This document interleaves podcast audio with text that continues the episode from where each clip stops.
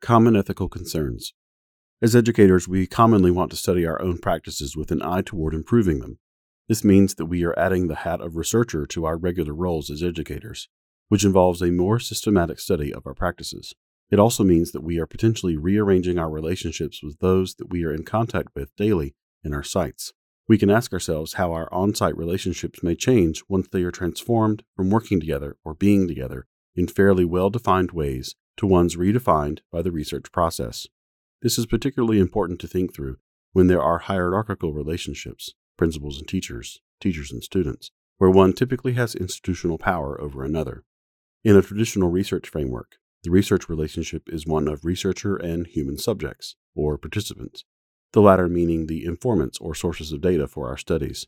We have written elsewhere about the potentially powerful and positive rearrangement of relationships through action research. Those who initially start out as participants may become co researchers, or the research may be more participatory than is described in the binary terms noted above. But the traditional researcher researched relationships are those that commonly come to mind when initially planning for proposed research. While we consider establishing relationships a strength of the action research methodology in terms of access and trusting relationships, there are cautions that come with this, particularly from the point of view of permission granting boards.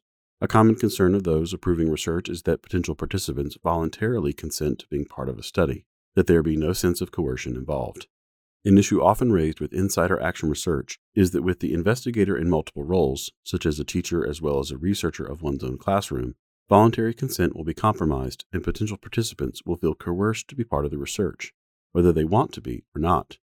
Because the researcher is often in a position of power over the potential participants, the critique is that, for example, students will feel pressure to be part of their teacher's research or fear some kind of reprisal or falling out of favor.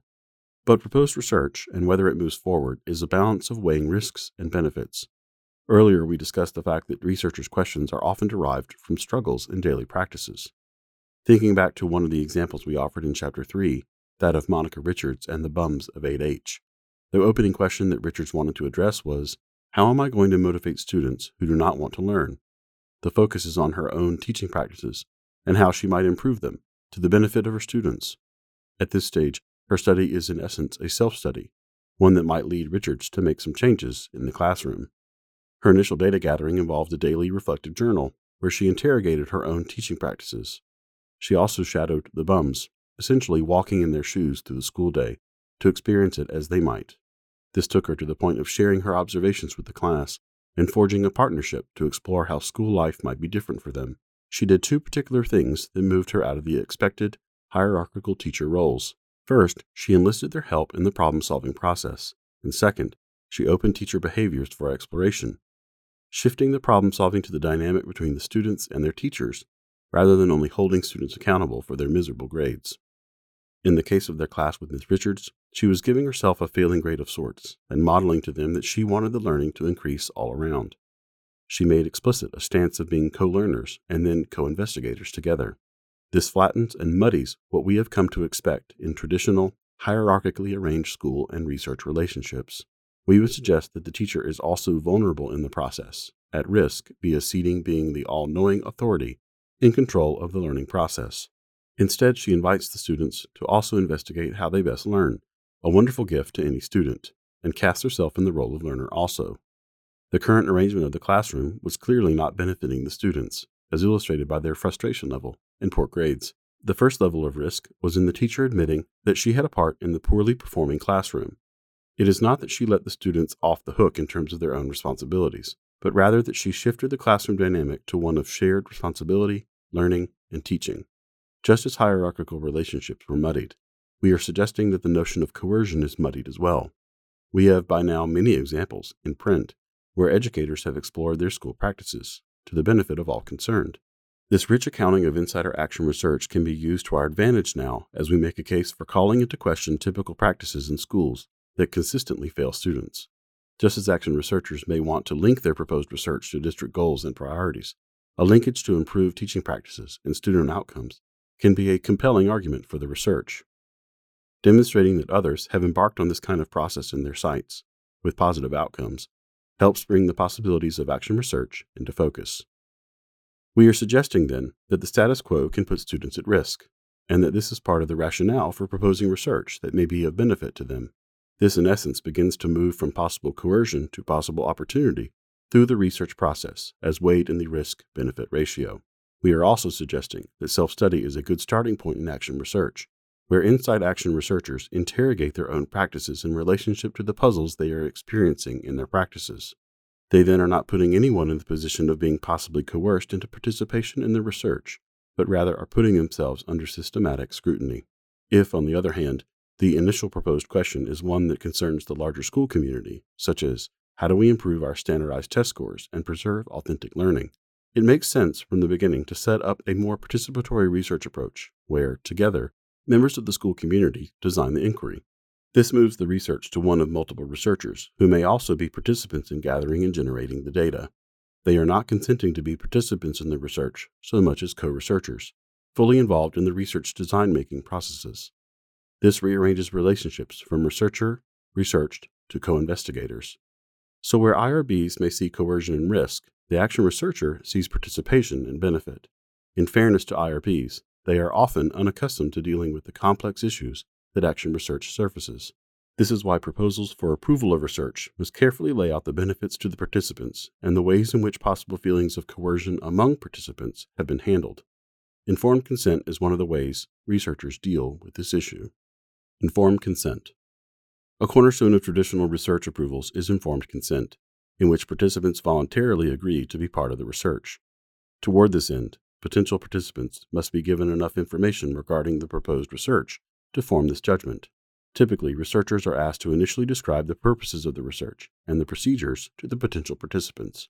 If they express interest in participating, potential participants are then given a consent form. The consent form is a clear spelling out of what participants can expect should they be involved in the research. What can appear to be a fairly straightforward process is not necessarily as clear in action research. Researchers themselves are not sure where the research is going. When employing the action research spiral, see Chapter 2, the research is organic to what has been discovered initially and what interventions have been tried. Depending on where this initial inquiry takes them, the next steps will be created as a result of this initial data gathering and decision making. So rather than being able to spell out exactly what the research will entail, the action researcher can discuss the aims of the study and the initial approach. The researcher can also explain that, given the results of the first rounds of data gathering, the participants may be approached again to consider consenting to their continuing participation in the study. The consent process, as currently laid out through the approval granting procedures, is a fairly static, one time consent that poorly captures the possibility of the evolving research relationships and processes. Instead, action researchers are increasingly seeing the initial consent to participate in the research as the first of ongoing interactions around continued participation. Standard consent forms clearly state that participants may voluntarily withdraw and cease participation in the research at any time, and this, of course, applies to action research as well. But beyond this, action researchers are suggesting that it behooves us to keep participants continually apprised as to how the research is evolving, and if they are not involved in the research decision making, to explain what might be asked of them next. This feeding back to the site of the inquiry and to the participants what has initially been learned through the research helps foster the idea of a learning community based on inquiry. It also gives the participants a sense of the benefits of the research as they ask themselves whether or how they want to continue to participate. The idea of processual consent is seen as a supplement to traditional informed consent.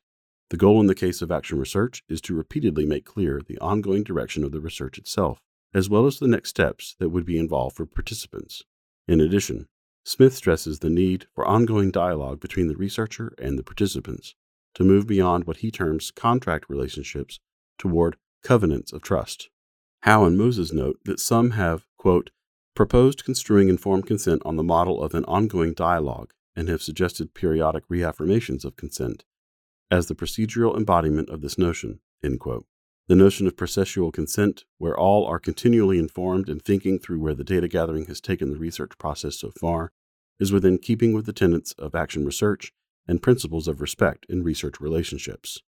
While the next chapter contains an in depth discussion of various methodological possibilities, suffice it to say here that methodological decisions can be part of the ethical safeguards built into a study. For example, when insiders do research in their own site, they are already known to many potential participants, and they are not seen as neutral entities. Some methodologies, such as interviewing, typically require face to face interaction, and depending on the position of the researcher in the school setting, may constrain what a participant feels free to share as data. Teachers may be very aware that they are talking with their boss when their principal asks to interview them regarding the effectiveness of various in service activities. If, on the other hand, teachers are asked to fill out an anonymous questionnaire or answer open ended questions in a survey format, which go into a pile of responses with those of others, the information gathered may be of a different nature. It can be helpful to insider action research to offer anonymity where we can. It gives a bit of a buffer with the researcher and may put participants more at ease. It is worth noting, though, as the researcher designs the research, the possible approaches to the same end. There are typically multiple methodological approaches that could work, and some offer more possibilities for anonymous data than others. Where face to face data gathering is necessary or preferable, researchers need to consider their own positionality related to the participants and how they will minimize any possible discomfort. Supports for ethical practices. We would suggest that part of the work of action research is keeping track of ourselves and the decisions we make in the field as we are faced with various quandaries. We would also suggest that this is probably done most easily when we commit to being transparent with other researchers or parties interested in our research, laying out with them things we are facing and how we are considering proceeding. It is not uncommon, for example, for educators to join inquiry or study groups that also act as critical friend groups. That is, groups whose members agree to pose challenging questions to each other or to help think through the various dilemmas we face as action researchers. Many researchers, recognizing the complexity of action research processes, arrange for this kind of group involvement as a safety net of support for themselves before they actually start the research process. If a researcher is joined by other colleagues in actually doing the research, these colleagues may serve as folks who agree to pose hard questions to each other. Sometimes, since all are very immersed in the research process, it is difficult to step back and take a challenging stance for each other. Some researchers decide to put themselves in another situation a class, an outside inquiry group, etc., where they can count on their needing to offer explanations for ethical issues and the decisions being considered.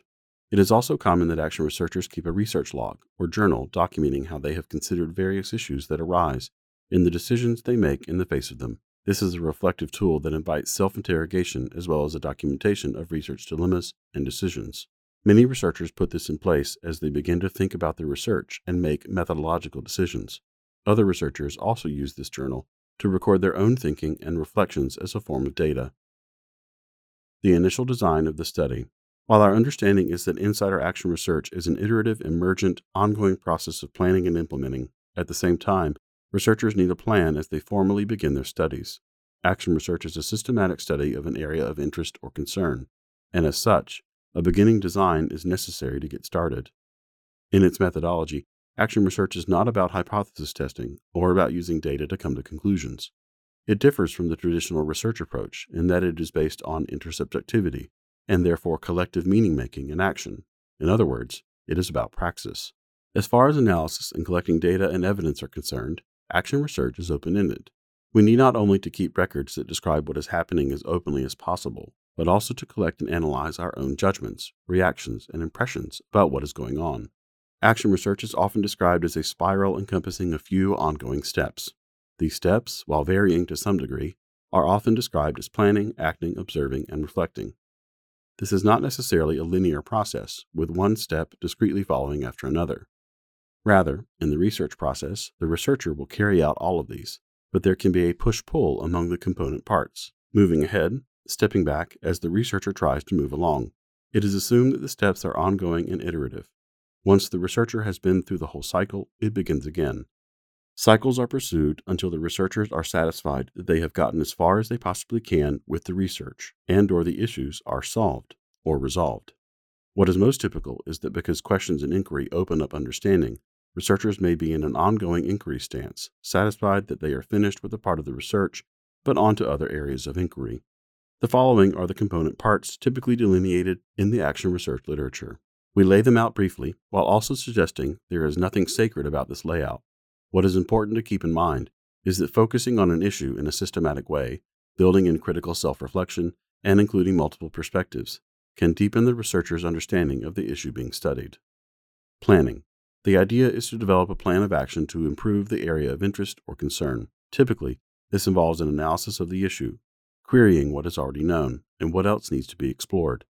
A plan of action is developed based on what is learned. To do this well, the researcher needs to ask what data are already available, what else is needed, and how the needed data might be collected. It is also linked to the idea of tapping multiple perspectives to get a firm sense of the issues being tackled and to craft a plan that reflects these multiple realities. Acting. Based on the emergent understanding of the issue, the researchers and any collaborators and or stakeholders devise a plan and take action to address the area of study. Typically, we do not get a plan absolutely right.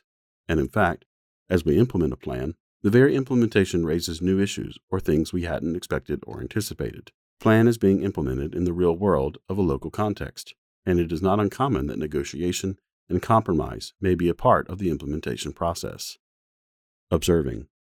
Kemmis and McTaggart make the case that inside researchers need to be persistent about monitoring the proposed change process and plan well the process of documentation. The evidence collected will lay the groundwork to allow people to learn from the implemented plan through critical self reflection. This process involves ongoing data collection to study the implemented plan and get a sense of what worked and what needs further refinement. Reflecting. The researcher is reflecting on the data gathered from the implemented plan and reflecting on the action and research processes, or, in other words, making sense of the evidence. This process may lead to the identification of a new problem or a new part of the prior issue being investigated at which point a new cycle of the process is begun. Considering validity, trustworthiness, criteria in research design. The ongoing planning of the research has to include validity or trustworthiness considerations. As we stated in Chapter 2, how practitioner action research demonstrates that it is credible or believable research that can be trusted and should be taken into consideration is an ongoing, emerging conversation. As stated earlier, there is not even agreed upon language in outlining the criteria. Awkward though it may be, we continue to use both validity and trustworthiness to hold the space until we have newer terminology that better describes the criteria by which practitioner action research can be judged. But in the midst of this emergent dialogue, we continue to work to plan for good research. It is not that all the conditions to meet the validity or trustworthiness criteria have to be planned for initially. Rather, the demonstrating of validity or trustworthiness is a parameter that the research must meet eventually if it is to be taken seriously. By meeting the criteria of establishing validity or trustworthiness, the researcher signals that the research is credible, so the eventual meeting of these criteria must be planned for overall. We take these issues up below, first reiterating the various validity trustworthiness criteria, and then suggesting some of the ways of meeting them in the plan of the research. It quickly becomes obvious that these criteria are intertwined and that a single strategy may help meet more than one of the criteria outlined below. We do not ask here that the researcher hold these discreetly or even separately. We do ask that the researcher holistically ask whether the spirit of the criteria has been taken into consideration, and then indicate to the reader how they were addressed. Democratic validity, trustworthiness. This asks to what extent the various stakeholders' points of view are taken into consideration in the research. This can be done through collaboration, involving others in the research process, or through a commitment to collect multiple perspectives and take them into account. Researchers want to ask themselves who they need to hear from and who will help them across various points of view. The idea is to planfully access multiple perspectives and voices. Several things need to be taken into consideration overall. First, of the various possible stakeholders, who will be selected as a participant in the research. This involves issues of sampling, that is, who and how participants will be chosen. Second, how will the researcher capture the stakeholders' points of view? Third, what data gathering methods will allow their points of view to be heard? The answers to these depend on the initial research question. For example, if researchers are concerned with issues involving their whole class, then any and all of their students could be considered participants. If, on the other hand, researchers are concerned with low achievers, then the focus may be on gathering their perspectives as participants. Beyond choosing the participants, the researcher will want to plan for how to best capture their perspectives. There are multiple possibilities in this regard, which will be described at length in Chapter 6. The idea is that the researcher has many data gathering methods from which to choose. Researcher's positionality comes into play in some of these initial decisions as well. In launching a study, researchers may ask who it is they have easy access to or who they initially feel comfortable approaching to participate in the study. This can be a good starting point to stay within their comfort zone as long as researchers realize they will not be able to stay there throughout. It is assumed that data gathering will stretch researchers and possibly take them into new territories or collaborations. It is also not uncommon that people participate in varying ways in the research. Perhaps initially the researcher decides to interview some participants, but then later wants a broader swath of points of view and decides a community survey serves that purpose. As the design is developed, various data gathering methodologies come into play and are added as appropriate. Some perspectives of participants may be represented in more depth than others, depending on the data gathering employed, such as an interview provides depth, a survey typically provides breadth. It is also not assumed that researchers have to create all their own data gathering tools. In the current example, others before us have created community surveys, and what they have developed may serve our purpose as well. As the research evolves and develops, the answers to the initial questions of who should participate and how data are gathered may change too. These are ongoing questions for the researcher to pose. As the question is focused and refocused, it may become apparent that others need to be tapped as participants, or that other data gathering methodologies are more appropriate. In practitioner action research, the researcher may eventually determine that the first data gathering plan was not realistic, or that it needs to be further adapted to be effective and manageable. Researchers will want to document how they approach these issues and the rationale behind the decisions they made. This will help others understand how they came to the approach they are taking in the research, as well as lay out the process for others who may be considering pursuing their own research. Outcome validity, trustworthiness. To demonstrate outcome validity, trustworthiness, the researcher must address whether actions occur based on the data gathering that lead toward the resolution of the issue under study. The researcher is asked to address whether the actions lead to another round of data gathering and problem solving beyond the initial diagnosis of the problem and the implementation of a single solution strategy. Action research should not typically be aborted at the end of a round of data gathering and problem solving. Rather, the process typically deepens the researcher's understandings, leading to further data gathering and the ongoing pursuit of the action research spiral.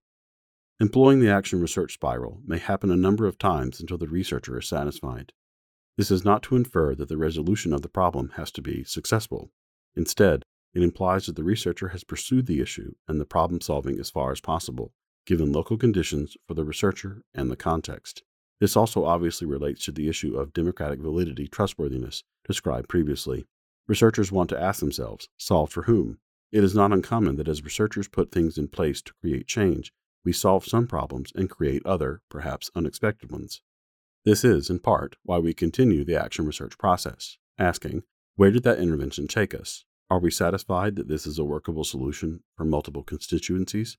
The typical answer to these questions is that interventions need further refinement to work, as well as possible in the realities of the site and for a variety of stakeholders. Process validity, trustworthiness. Here we are asking to what extent the research process is adequate, what methodological adaptations were utilized to fit the realities of the setting and foster and capture the flow of action. The researcher is laying out how the methodology was carried out and how it was developed and adapted over time. It relates to outcome validity trustworthiness described above, in that it is understood that if the process is superficial or flawed, the outcome will reflect this superficiality. A lot is required of the practitioner action researcher, in that the process asks that the researcher also serve as a site for change and evolution. The researcher is asked to grow and change while also asking the same of the local site. It is possible to carry out action research procedures superficially, without really engaging in the process in a way that develops a depth of understanding or change, but this would be considered a flawed research process. Dialogic validity, trustworthiness. This addresses the goodness of fit in terms of the researcher's findings, the research process, and the setting. How did you find what you found? Does it make sense in terms of how you gathered the data in this particular setting?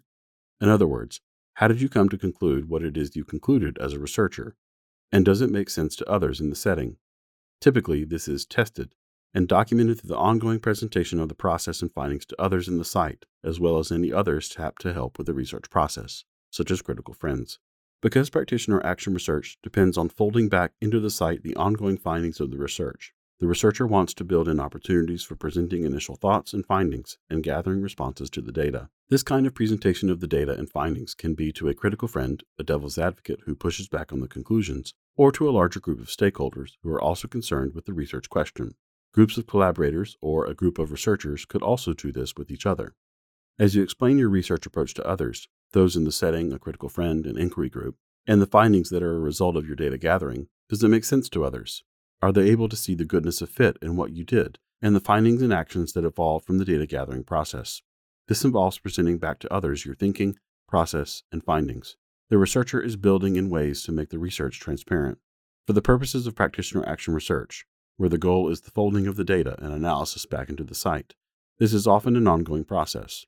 Dialogic validity, trustworthiness, can be a corrective of sorts, where researchers can check whether they are on course. This does not imply that research will not expose new understandings or things that participants and stakeholders did not anticipate. Rather, dialogic validity requires that researchers be able to demonstrate how they came to the conclusions they are drawing, and how they have been and are open to alternative explanations that might fit better. It implies a presenting of data understandings and allowing these to rub up against others' perceptions or questions. This refinement process is a safety net of sorts for researchers, requiring them to consider multiple possibilities and refinements. Catalytic validity, trustworthiness. Catalytic validity relates to the depth of the process. If the researcher has pursued spirals of research activity and has allowed the data to unfold new realities in the site, a new depth of understanding should also emerge. Catalytic validity, trustworthiness, asks whether the research process has reoriented and refocused the researchers' and participants' understandings of their local context. This implies a deepening understanding, sometimes called transformative learning, of the social reality under study and a better grasp of the change process in the site. As multiple realities come into focus, this is often an energizing process for the researchers and various stakeholders involved. Catalytic validity, trustworthiness, asks researchers to address how understanding has deepened and changed over time, this includes their own reorienting toward themselves and their roles and practices in the site and the research. Methods of establishing validity or trustworthiness. As we stated earlier, the validity trustworthiness criteria are not discrete. Hence, neither are the methods of establishing them.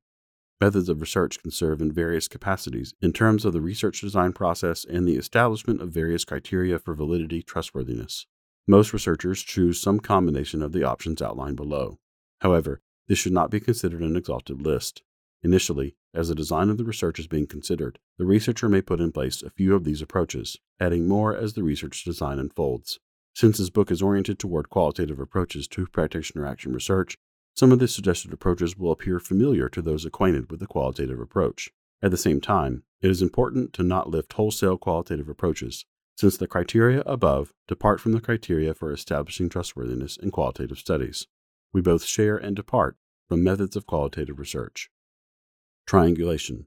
Triangulation can mean using different sources of data, multiple participants and multiple perspectives, different methods of data gathering, or different researchers or collaborators to provide varying angles on the research question. For example, perhaps researchers interview teachers and then administrators. Following this, they decide to survey students about their thoughts on the research question. The researcher has built in different sources of data, teachers, administrators, and students, and also used varying data gathering methods, interviews, and surveys. In the study described in Chapter 4, Herr and her co researcher experimented with doing multiple interviews with students. Would, for example, an African American student share different things with an African American interviewer versus what she might tell Herr? In this case, they used the data that different researchers may, with participants, co construct different responses to the interview questions. The combination of these approaches offers differing vantage points from which to view the research question and the data generated. Triangulation is very commonly used as one step in establishing the validity of a study. Reflexive Journal. On a regular basis, investigators record a variety of information about themselves, their thoughts on the study, the methodology, and the data. This often includes a record of the ongoing data gathering schedule, the logistics of the study, and the methodological decisions, as well as a more personal section recording the researcher's reflections, insights, and challenges. Because action research evolves and because researchers are so intimately involved in the change process, keeping track of themselves and their decision making process is essential. A reflexive journal helps the researcher keep track of the process of the research and make ongoing decisions in light of it. It is also valuable in terms of catalytic validity, where researchers can trace their own reorienting and refocusing in light of the evolution of the research. Critical Friend as demonstrated earlier in this chapter, a critical friend is someone willing to push on the researcher's assumptions, biases, and understandings. He or she poses alternative explanations or offers ideas of alternative analyses of data, with an eye toward furthering the analysis. A critical friend allows researchers to hear themselves out loud as they make a case for their decisions and analyses. Because action researchers in the kind of studies we are discussing here are insiders and therefore involved in their sites, and often have a wealth of tacit knowledge to be interrogated and problematized, a critical friend can help provide some perspective and distance from taken for granted assumptions. Member checking. Data, analyses, interpretations, and conclusions are brought back to stakeholders for verification and input. This can be done formally as well as informally. This approach is very compatible with action research, where we want to fold into the site insights from the research process as well as account for multiple perspectives. Persistent observation. The researcher identifies the areas most relevant to the research question and focuses on them in depth to fully understand all the elements of the area and get a full picture. The tension in this is to fully explore one area in depth and bring it to a level where the researcher confidently understands it without screening out other relevant areas. The researcher is looking to balance depth and breadth. Summing up. Again, we remind the reader that this is not an exhaustive list. In addition, the researcher is not expected to use all the strategies outlined above. What we are suggesting, though, is that each researcher give thought to how to demonstrate that he or she has conducted a credible study, one that in good faith has tried to keep to the conventions of a valid action research study. We reiterate this because important decisions are being made based on the results of the research. If the study is flawed, the decision making process will be compromised as well. In addition, much can be learned from an insider's research, but to move it to print or publication, researchers will be expected to have conducted a study that meets the criteria for validity, trustworthiness. Final thoughts on getting started. When we teach courses in practitioner action research, we often find that teachers or administrators set out to prove what they feel they already know. Typically, these are biases or prejudices, particularly in low income schools, about why kids fail, why they misbehave, why parents don't seem to care about their kids, why kids miss school, and so on. It is possible to conduct a study that does not challenge the alleged certainties with which we enter the study. However, we find that typically an educator who enters a study with a deficit view of students or their families discovers through data gathering a greater complexity than their superficial observations previously indicated. It is worth noting how, particularly in middle and high schools, administrators, teachers, students, and their parents can remain relative strangers to one another. Noguera observed that when teachers and administrators remain unfamiliar with students and their families' lives, they fill the knowledge void with media stereotypes and are more likely to misunderstand and fear their students. Perhaps the key disposition that one must have upon beginning a practitioner action research study is the openness to being surprised by what one discovers. In such cases, data do not merely confirm what we already know, but rather force us to deepen our understanding, challenge us to rethink our previous assumptions, and allow us to make decisions based on a more complex understanding of the needs of our students and their families. This, in reality, is the real test of whether we are conducting good research.